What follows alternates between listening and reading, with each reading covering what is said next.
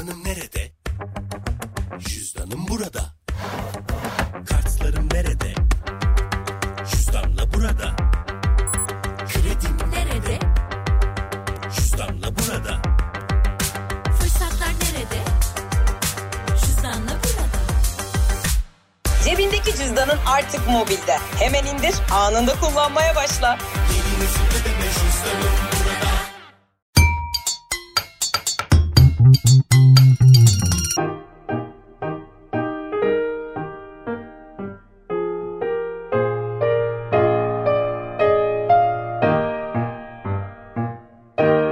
Merhaba ben Liyan. Nesilden nesile geçen yemek hikayeleriyle bu kız yapaç köklere dönüş başlıyor. Bugün yanımda beni çok heyecanlandıran bir konuk var. Ee, Şef Ali Ronay var. Tahmin edersiniz ki sohbetimiz gastronomi üzerine olacak ama e, bir kariyer yolculuğundan öte aslında Ali Şef'in aile sofraları ve e, hikayeleri olacak. Bu sofraların hayatındaki yeri olacak. E, ben dinleyeceklerim için çok heyecanlıyım. O yüzden yavaş yavaş başlamak istiyorum. Hoş geldiniz. Hoş bulduk, merhabalar. Çok çok teşekkür ederim. Bu projede bana değer verme için yeriniz olduğu için artık çok mutlu oldum. Harika bir projeydi. Uzun zamandır heyecanla takip ediyordum ben de seni. İçinde de yer aldığınız için ben teşekkür ederim.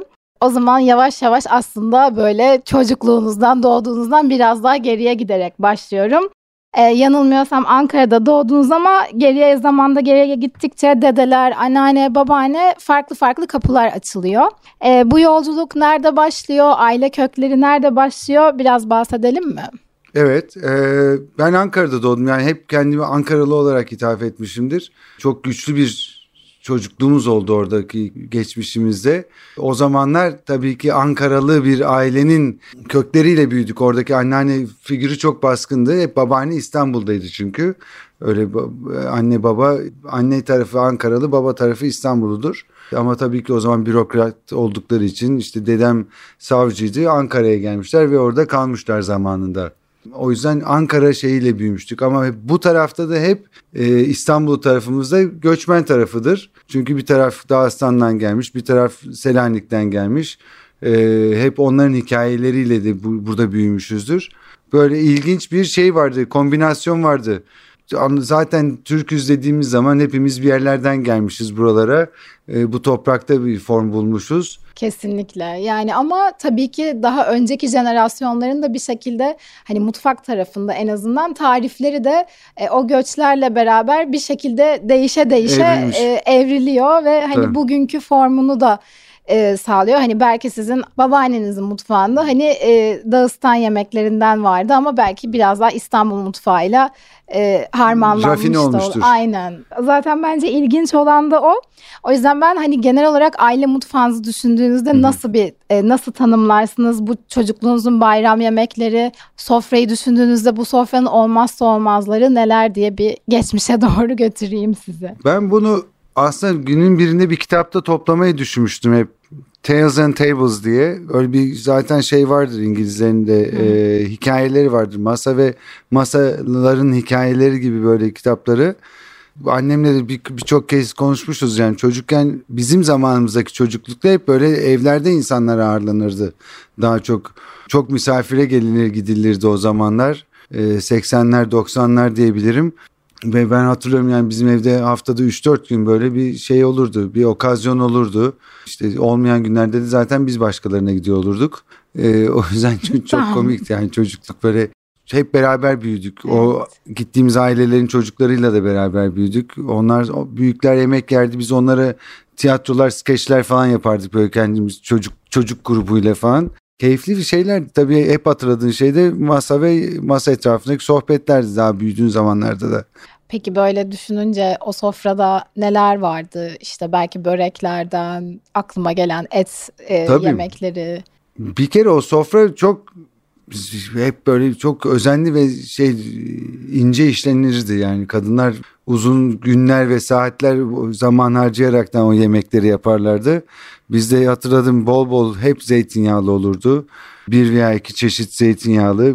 Muhakkak olmazsa olmaz şeylerden bir tanesi çerkez tavuğudur bize.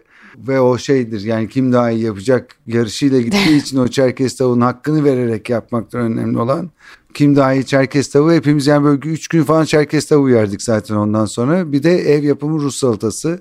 İşte orada da ev yapımı demenin özelliği işte mayonezine kadar e, evde yapılırdı. Anneanne de Doğru. öyle yapardı. Eskiden anneanne benim de anneannem her zaman kendi yapardı yani hatırlıyorum. Sonra değişti. Sonradan yani. kavanoz mayoneze döndük. Aynen.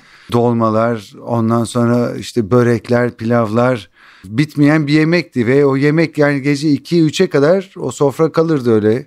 Sonra başka başka babamların günler süren başka sofraları vardı zaten. Böyle şey rakı sofrasında sadece insanlar değişiyor. Değil mi? Ama o sofra hep dururdu yani böyle 3 gün sü- süren sofraları vardı onların da. Eskiden galiba daha bir sofra kültüründen bahsedebiliyoruz. Yani şu an her şey çok daha hızlı ve Tabii ya aile yapısı da çok evet, değişti. Yani şimdi değişti. saat 8'de oturup herkesin bir arada yemek yemesine imkan yok. Şu modern dünya standartları diyeceğimiz şeyde artık. evet. Ee, o zaman işte televizyon açıyorsun. Akşam haberlerini seyrediyorsun. İşte anne baba çekirdek aile çocuk Tabii. hepsi beraber yemek yeniliyor. İşte sohbet ediliyorsa günün kritiği yapılıyor. Öyle bir gündü. Aynen. Baba gelmeden sofraya oturulmaz derlerdi böyle. Veyahut da Ben baban gelmeyecek dediği zaman biz o zaman ne yiyoruz baba Ne? yoksa başka bir şey daha vardır yani bir şey daha Aynen. çıkacak falan. Ne, ne yiyeceğiz? Gerçekten öyle. Peki o sofralardan bugüne yansıyan mesela hani aynı zamanda tabii ben dedim kariyer yolculuğuna çok girmeyeceğim diye ama sonuçta sizin mesleğiniz de O yer- sofraların sonucunda çıkan bir aynen meslek öyle. oldu.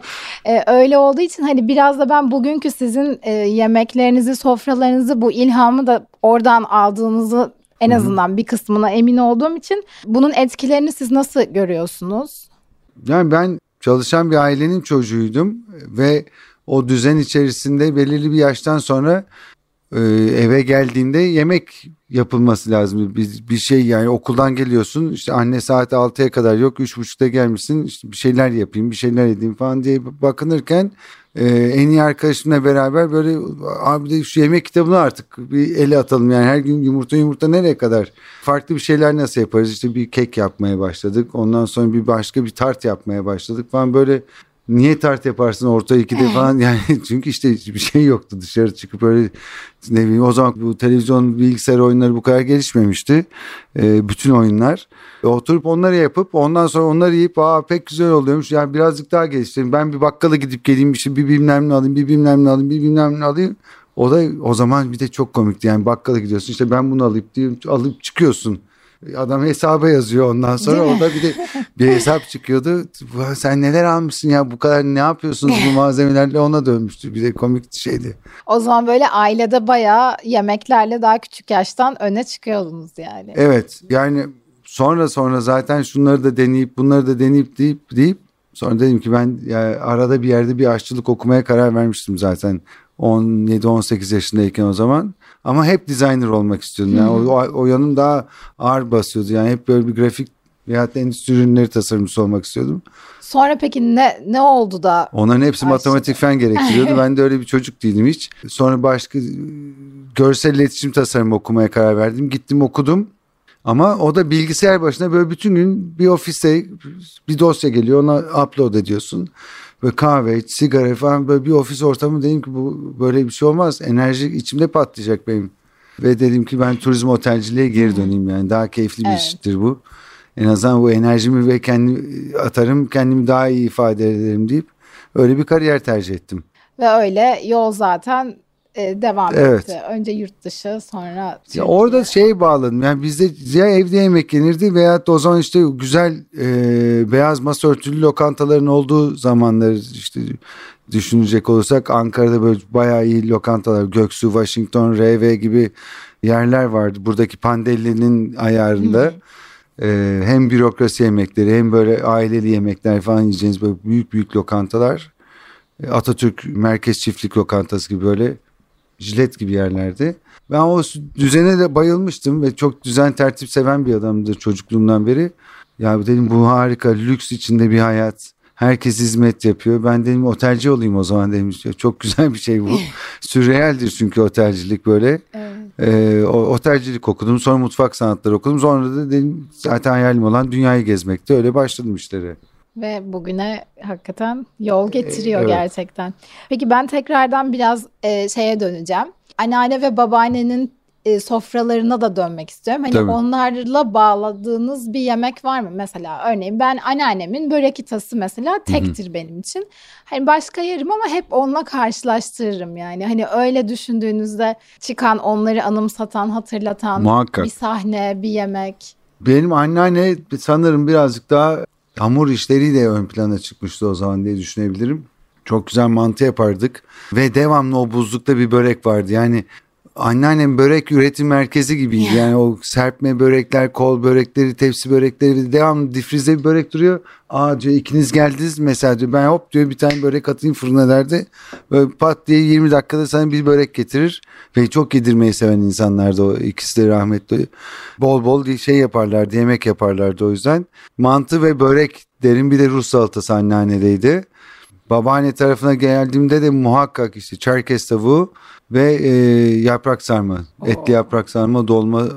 Yani bir de ben iki evinde tek torunuydum. Oh, harika. Yani ilk torun ve tek torun o yüzden e, ilk göz ağrısı değil benim işte acayip böyle el, el üstüne tutarak büyütmüşlerdi. O yüzden yemek, yemek, yemek, yemek, yemek, yemek. Değil yani. mi? Zaten büyük Ne, anneler ne istiyorsan yaparlardı yemek. yani. Aynen. Yemek. Ya harika. Peki dolmanın böyle özel bir şey var mıydı? Yani baharat ya da hani Bizde dolma- bir farkı. O dolma da işte babaanne tarafındaki dolma da yine e, Dağıstan usulü yapılırdı. Alta bütün pirzolalar dizilir. Ondan sonra araya böyle çok küçük küçük yaprak dolmaları dizilir. Ondan sonra tekrar üzerine bir pirzola, kaburga vesaire bütün o etleri dizip böyle pişiriyor. Ondan sonra öyle iki tike et, birazcık şey e, dolma o şekilde servis edilir. Yani dolma deyip geçmeyelim yani. Şimdi onun Evet. altını çizelim. Ee, şimdi Dağıstan demişken de ben e, aynı zamanda bizim MSA ve köklere dönüş e, videomuza da bir vurgu yapmak istiyorum. Çünkü harika bir tarif çektik. E, mutlaka izleyin. E, o tarifi de biraz anlatmanızı istiyorum. E, sühür Sühürlü. Sühürlü. Yani biz Aynen. onu sühürlü diye tabii ki bu işte kuşaktan kuşağa geçmiş geçmiş bir yemek bizim için. Sühürlü diyebiliriz Dağıstan'dan. Kuzey e, Azerbaycan yemeğidir. Bu bir soğuk kış yemeği diye bilinir. Sühürlü, süpürlü, sürhüllü diye de biliniyor. Yani aslında buradaki bütün bu şey e, kelime oyunu şeyden geliyor. Bir hamurun alıp bir parmakla süpürülmesinden geliyor. Yani aslında böyle tutup çektiğiniz hamurlar. O yüzden süpürmek, sühürlü vesaire gibi şeyler hep oradan türemiş. Bir hamur yapıyoruz. Çok basit un, tuz, e, su. Dinlendirdikten sonra kesip kesip küçük küçük onları böyle parmakla pırt pırt pırt çekip tekrardan haşladığımız kuzu suyunun içerisine o hamurları pişirip kuzun etiyle beraber servis ediyorsun. Bunu kim yapardı ailede? Bu babaanne yapardı ve bu böyle bir bayram yemeğiydi yani. Çünkü bütün çocuklar vesaire herkes toplanır. En keyifli kısmı o hamur çekmektir. Yani yiyeceği kadar böyle en azından işte bir 50 tane yaptım. Ben işte bu kadardır. Siz 10 tane yaptınız. İşte küçük kuzen 5 tane yaptı falan. Öyle öyle herkes çeker çeker. Babaanne onları pişirir pişirir paylardı ondan sonra. Ay harika tam böyle eğlence hem eğlence Evet, hem evet. yemek. Şimdi bu tarifi de bence evde belki de kalabalık beraber yapmakta keyifli olacaktır. Ee, Kesin. Aslında bu tarifi seçmek bence çok güzel oldu. Çünkü ben aynı zamanda araştırdım ve neredeyse hiçbir kaynak bulamadım bu tarif için. En azından biz sürdürebileceğiz o Burada bir yemeği. tane tarifimiz olmuş olacaktı. Çok çok teşekkürler o yüzden. Aynen ben teşekkür ederim. Şimdi biraz aslında ben bu aile sofralarından da biraz merak ettiğim başka şeyleri de sormak istiyorum sohbetimizin sonuna gelirken. Biz aslında pandemi öncesi 3 sene olmuştur. Tabii. Ee, Dadanizm için beraber bir röportaj yapmıştık. Ee, Oradan sonra ben sizi farklı farklı projelerde gördüm ve böyle hep heyecanla beklediğim birisinizdir. Yani hani bir sonraki proje ne olacak ya da nerede göreceğiz sizi gibi. Aslında böyle hem bu dinamizmin, e, esnekliğin çünkü genellikle şefler diyeyim alışık olduğumuz hani daha res- tek bir restoranda olan o kültür yavaş yavaş değişiyor aslında. Hani çok farklı farklı projelerde de görüyoruz artık. E, hem onu yeni projelerinizi ve böyle bu esnekliği de nasıl e, sağladığınızı da sormak istiyorum. O esneklik benim tabii ki çocukluktan gelen bir maymun iştahlılığımla ortaya çıkan bir şeydi. Zaman içerisinde sabrederek daha işte o maymun iştahlılığı nasıl aktif e, aslında daha da doğru kullanılacağını birazcık kendi içime oturtmuş olabilirim. E, çünkü eskiden de işte çocukken bir şey yapıyorsun, bundan sıkılıyorsun, öbür başka bir şey bakıyorsun vesaire. Çok yönler, çok şeyden beslenmeyi hep başarmışımdır diyebilirim. Bugün de aslında tam bu. Yani çok Evet. farklı şeylerin. Yani sanatçı birazcık şeyler. öyle de zaten bence büyüyor, genişliyor ve şey oluyor e, diye gördüm ve öğrendim yol yol yol boyunca da her şeyden beslenebilmelisin. İşte doğadan da bir gittiğin sergiden de dinlediğin bir konserden de sana ilham verebilecek ne varsa etrafında. O yüzden de hayatın tadını güzel çıkartıyorsun aslında böyle, e, keyifli bir şekilde de gidiyor bu. Çoğu zaman hayatın tadını öyle çıkartıyorsun sonra tekrar içine dönüyorsun tekrar içinde bir doğumlar yaşıyorsun bir şeyler yaşıyorsun bir şey doğuruyorsun sonra tekrar böyle bir özgür ruh olup tekrar açıyorsun sonra tekrar kapanıyorsun. Öyle bir şey var bir döngüsü var bu işin. Ben de bu sayede çok gezmeyi hep amaçladım. Hiçbir zaman böyle yerimde kalıp Aa, ben burada işte ömür boyu kalayım da çok başarılı bir şef olayım diye bir amacım olmadı. Orada da başarılı olayım, orada da başarılı olayım, farklı farklı yerlerde de bir şeyler yapayım. O kendimi beslemekle ve etrafıma birazcık daha fayda sağlamakla alakalı bir şeydi. E, hep etrafı da yanımda şey yaptım çünkü onlar da fayda sağlayayım. Daha çok insan bir şey görsün. Yoksa çok güzel yerlerde çalıştım. Ha, ben burada kalırım dediğim yerlerde olmuştu ama bir türlü kalmayı şey içime yediremedim yani o, o şekilde. Ee, bir yerden bir yere de aslında geçmek galiba o yolculuğun e, bir bütünü yani. Hani Kesin. kendisi, yolculuğun kendisi gerçekten. Peki bu yolculuğun devamında var mı böyle bizi Var. Ee, yani ben 2009 yılın ilk önce 2000 yılında aşçılık okulundan mezun olduğum zaman Fransa'da aile büyüklerim demişti ki ya sen işte Türk mutfağı öğrenirsen bir fark yaratırsın. Dünyanın en iyi o zamanki aşçılık okullarından birinden mezun olmuştum. Ulan dedim şimdi nereden çıkartıyorlar bunlar Türk mutfağını? Baba dedim karnıyarıkla plan mı yapacağız Allah aşkına dedim. Ya bir beni salın şeyiyle e, ben bir gideyim birazcık daha bir 10 seneye kadar bir dünyayı gezeyim. Başka başka şeflerin yanında çalışayım, bir şeyler daha öğreneyim, yeni kültürler keşfedeyim, insanlar keşfedeyim. Sonra da elbette ki doğduğumuz topraklara geliriz. Kendi kültürümüzü ve şeyimizde, mutfağımızda birazcık daha e, üzerine çalışırız. Markalamasına, şeylerine çalışırız. Nitekim de öyle oldu. Bayağı bir yurt dışında kaldım. Ondan sonra 2009'da Türkiye'ye geldim. Burada yapacaklarımızı yaptık gibi burası bir derya deniz. Buradaki iş hiçbir zaman bence bitmez. Anadolu çünkü e, çok keyifli bir yer. Her gittiğinizde size farklı şeyler sunuyor. Buradaki yapmak istediklerimin birçoğunu yaptığıma inanıyorum. En azından kendi checklistimdeki işlerden birçoğunu bitirdim. Belli başlı büyük işler kaldı. Onların da planlamasını yapıyorum. İşte bir belgesel çekmem lazım. Onun çalışmasını yapıyorum. Ee, şimdi tekrardan aklıma bir şey geldi. Ya dedim ben yurt dışına gideyim bir tane de bu işleri yaptım. Her şeyi bir de yurt dışında anlatabileceğim bir o restoranım olsun süper olur.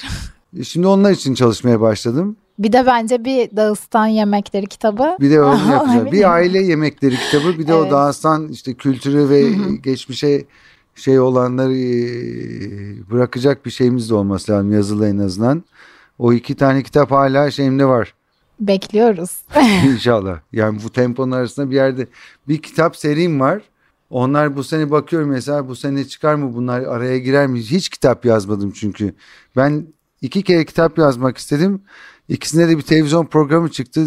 Yapımcım şey dedi ya sen gel dedi televizyonda yapmak istediklerini anlat. Mass medya daha çok şeye ulaşıyorsun. Kitabı sonra da yazarsın demişti. Öyle dedi dedi iki kere kaldı bakalım yani. Ama elimin altında var tabii ki proje. Süper.